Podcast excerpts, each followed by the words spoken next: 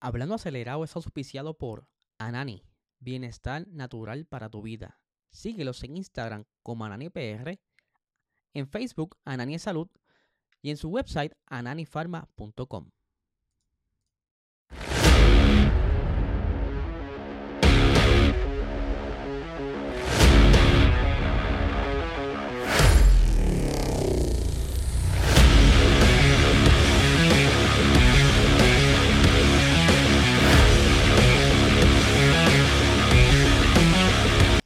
Saludos amigos fiebre, bienvenidos a todos a otra edición más de Hablando Acelerado. Le habla Elisel, espero que se encuentren bien ya por fin. Hoy es viernes, gorillo, por fin.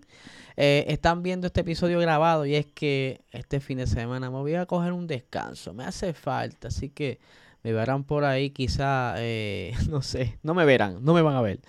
Eh, este podcast es auspiciado gracias al producto milagroso de Anani si tú quieres bajar los niveles de estrés, ansiedad, dolores musculares, síguelos en Instagram como Anani PR y en Facebook Anani Salud. Eh, ya ustedes saben para que se liberen del estrés. Y les recuerdo también que tenemos por ahí eh, el sorteo del Logitech G29. Para los que les gusta el Sim Racing, es bien fácil participar de este sorteo. Simplemente tienes que suscribirte y comentar en estos episodios. Así estarás participando eh, para cuando se haga el anuncio el 30 de octubre. Fácil y sencillo, así que ya lo saben. Y como les decía, estamos grabando hoy, eh, unas merecidas mini vacaciones, pero yo no me voy a olvidar de ustedes, aquí les voy a traer el contenido y vamos a arrancar con lo más reciente de Ford. Vamos a hablar de carros rápidamente, porque Ford ha mostrado su nuevo Mustang llamado Mustang GTD que va a venir con un motor V8 eh, obviamente supercharged de 5.2 litros y estará produciendo cerca de unos 800 caballos de fuerza con una transmisión de 8 cambios. Eh, lo que entonces verdad esto pudiera ser un buen balance eh, porque tiene un sistema transaxle que puede ayudar entonces a hacerle una, un balance 50-50. Eh, de verdad que el carro está súper lindo. Yo no me imaginé que ellos iban a tirar tal belleza. Ustedes saben que el mercado americano ha estado como que poco a poco alejándose de los motores de combustión para ir haciendo la transición a los motores de eléctricos, pero estos carros, eh, o sea, específicamente el Mustang, pues parece que quieren irse quizás eh, con la puerta ancha. Este se parece mucho a la versión GT3 que recientemente mostraron y este es un carro totalmente legal de calle. Yo no sé, de verdad, yo estoy asombrado. Desde que yo vi este carro, yo quedé súper asombrado.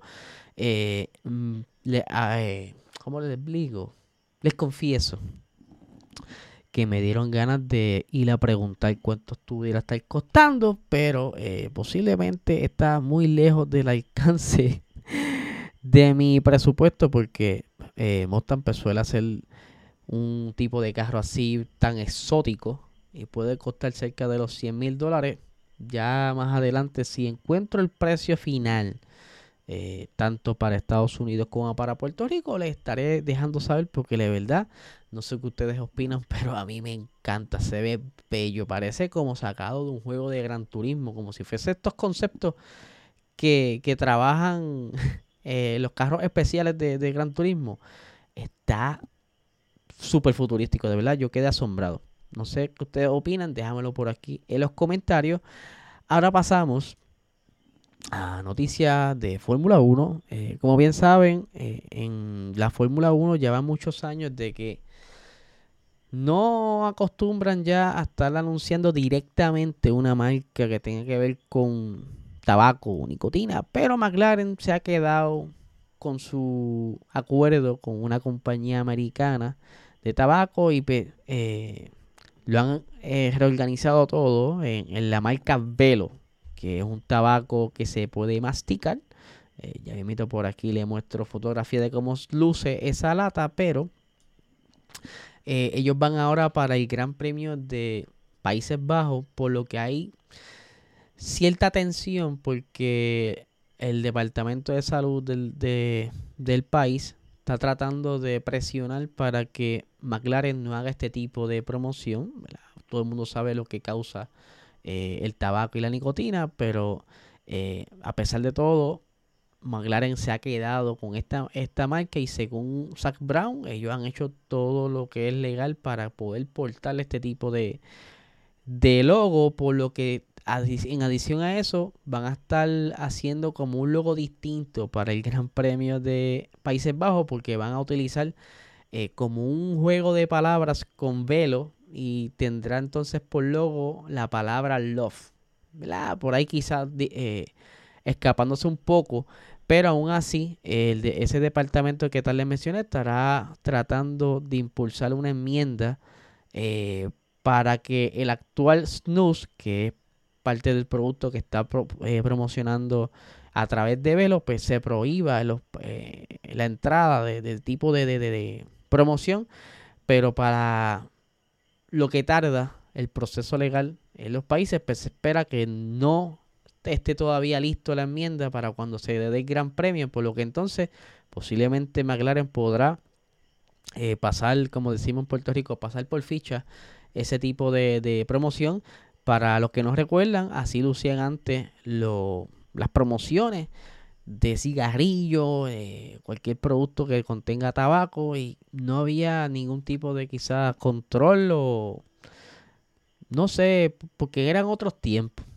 en esos tiempos era bien distinto, por lo que ya poco a poco, según la, la, la cultura ha ido evolucionando, pues ha buscado la manera de quizás disfrazar este tipo de productos, porque también hasta hace poco Ferrari tenía eh, un auspicio por parte también de compañías de tabaco. Y aquí les voy a mostrar esa lata de, de tabaco, que es lo que está promocionando la marca Velo, que esto es un estilo de consumir tabaco bien viejo, que es que tú tomas un pedazo del tabaco y lo pones en el labio y después estás escupiendo como, como camello todo el día, pues sí, hace mucho daño y el cuerpo lo absorbe rápido la nicotina y pues es bastante adictivo. Eh, pero por lo que todo apunta, va a estar eh, McLaren de la mejor manera. Ellos van a estar disfrazando esto, pero van a estar con su auspicio durante ese gran premio. Así que vamos a ver qué tal ellos logran pasar por ficha durante ese fin de semana.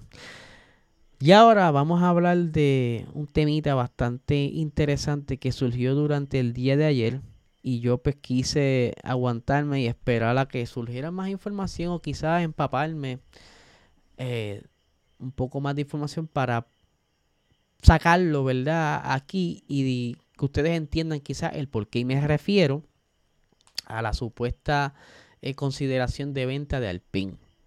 Eh, ustedes bien saben que para esta época es bien común que los rumores salgan y, y para decirle, para serle sincero, ha sido una temporada, una silly season bastante tranquila. Eh, en el año pasado y el anterior a ese, para esta fecha había muchos rumores, eh, muchos cambios de asientos. ¿Se acuerdan el cambio de que Vettel se fue de, de, Aston Martin o anunció su retiro para luego Fernando Alonso? ¿Ustedes se acuerdan esa, esa novela, el efecto dominó que ocasionó Sebastián Vettel? Después salió Oscar Piastri, bla, bla, bla. La cuestión es que surge eh, a través de unos medios eh, ayer que están considerando vender al, eh, PIN. Y yo quiero pues, traer cierta data para ver cuán factible es que en algún futuro se logre vender este equipo. Actualmente ustedes saben que ellos tienen también su, sus carros, ellos tienen una línea de carros y lamentablemente ellos no han podido vender ni siquiera más de 2.000 unidades durante los pasados meses, por lo que, hello, tú tienes una marca en un equipo de Fórmula 1 para que tú puedas entonces quizás promocionar ese producto y vender. No tan solo la marca Alpine, sino algunas marcas de otros auspiciadores también se han quejado, ¿verdad? Que no han tenido como que el revenue, han, no han recuperado parte del dinero invertido, por lo que entonces ahí es que comienzan este tipo de conversación porque están perdiendo mucho dinero. Es por eso que surge eh, la venta de un 24% del equipo como tal para amortiguar todas estas pérdidas y buscar quizás cambiar un poco la imagen. Es por eso que también han cambiado parte de la gerencia a, raíz toda esta nueva estructura que está entrando en Alpine. Pero partiendo de que se fuese a vender el equipo, si es que en realidad se va a vender, lo que se dice es que de venderse se estaría vendiendo entonces la parte de donde se construye el, el, chasis, que es la fábrica en Enstone. ¿Qué pasa? Al tú vender esta fábrica, que es el chasis, la, una de las partes importantes de monoplaza, básicamente estás vendiendo el equipo completo. Ellos no venderían eh, su otra fábrica eh, donde hacen los motores, por lo que posiblemente el que compre ese equipo será motorizado por el motor Renault. Eh, ahí es que entonces surge toda la avalancha de, especulaciones donde dicen, ok, ahora entonces Andretti podrá entrar a la Fórmula 1 haciendo un camino más fácil. Sí, es un camino más fácil porque se evita entonces también la FIA eh, y la FOM tener que eh, hacer todos esos cambios de logística que ya les expliqué unos episodios atrás porque la gran mayoría de las pistas de los circuitos no tienen el espacio suficiente para un equipo número 11 o hasta quizá un equipo número 12, porque tú saben que ellos quieren entrar dos equipos nuevos a la Fórmula 1 para el 2025, eh, pero actualmente están bien, eh, como decimos en Puerto Rico, apretados. Por entonces sería una puerta trasera para que Andretti se le haga más fácil entrar. Y ya de por sí les iba a tocar según reglamento, si no lo han cambiado, le iba a tocar como quiera ser motorizados por Renault. Eh, aunque ellos estaban tratando, buscando la manera de entrar con su propio motor o con alguna parte de onda. Todavía eso no está muy definido, que digamos. Pero está bien interesante y hay que seguirlo bien de cerca. Porque como les dije, hay ya eh, hay repercusiones, ¿verdad? Porque una compañía en pérdida, pues no es muy una buena imagen, tanto para los inversionistas como para todos tus empleados.